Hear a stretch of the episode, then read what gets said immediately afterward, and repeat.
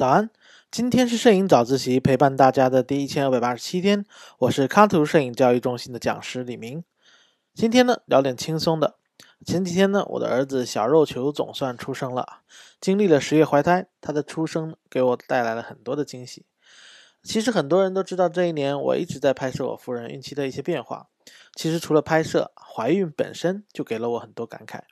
我几乎近距离的经历了十月怀胎的几乎每一个过程，她的每一次产检、每一个 B 超、每一次阵痛，甚至是宝宝的每一次胎动。而最让我难忘的呢，就是她生产前后的这一天一夜。本来其实我还是有些拍摄计划的，但临到要生产的时候呢，所有的计划都成了变化，很多的突发状况让我不知所措。又因为相机出了点问题，所以从孩子出生到今天已经十多天了。我几乎从来没有看过相机里的照片，也回忆不起当天发生的很多细节。直到今天在整理照片的时候，我才发现，哦，原来我当时还拍了这么多照片。我甚至都不知道这些照片在哪拍的，只依稀记得当时拍摄的是什么情绪，当时正准备要去干嘛。慢慢的看着相片，回忆起那一天一夜的整个过程。要知道，当时的情况还是很紧急的。虽然我做了很多准备，设想了很多情境，但毕竟是我第一次真正的去面对。我要负责开车，负责拿行李，还要负责照看我的夫人。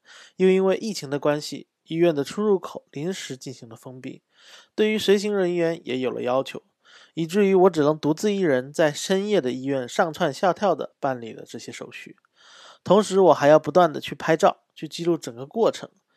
还好，长期的拍摄习惯已经让我养成了下意识的拍照，而且我临出发前也对我的设备进行了精简。我只带了一台奥林巴斯的 EM10 小微单，搭配了三十五毫米 f1.8 的定焦镜头，再加上机顶云台的一台运动相机，一个进行拍照，一个进行拍视频。这样的配置单手就可以操作，而且基本不会影响我做其他的任何动作。每当我完成每一个步骤，我就会自然的拿起相机，按下快门，记录下这个环节。期间，我还遇到了护士的质询，问我你到底在干嘛？还有其他病人的疑惑，还有我自己身体的疲惫，各种情绪的波动。我还要省着按快门，因为我的 SD 卡槽坏了，而且我的运动相机和小微单都非常耗电。我还要见缝插针的去找地方换电池、充电等等等等。同时，我还要去签各种手术同意书。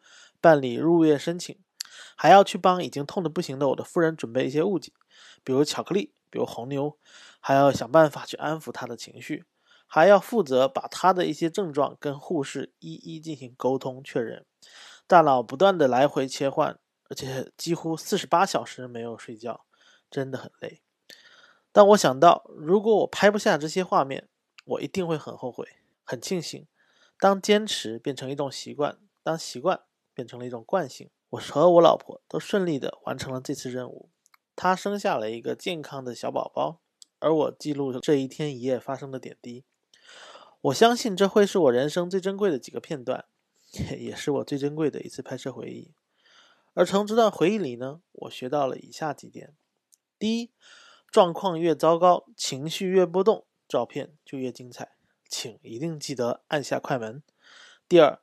每天的拍摄照片，养成一种拍摄习惯，形成拍摄的惯性，可以让你在任何状态下都能够很自然的去记录拍照。第三，构图、光线，那都是平时训练才要想的，关键时刻你只要知道拍不下这个画面，你一定会很后悔，剩下的就交给大脑，按下快门吧。好了，今天就聊到这儿，故事待续，我得去喂娃了。今天是摄影早自习陪伴大家的第一千二百八十七天，我是李明，每天早上六点半，微信公众号“摄影早自习”，我们不见不散。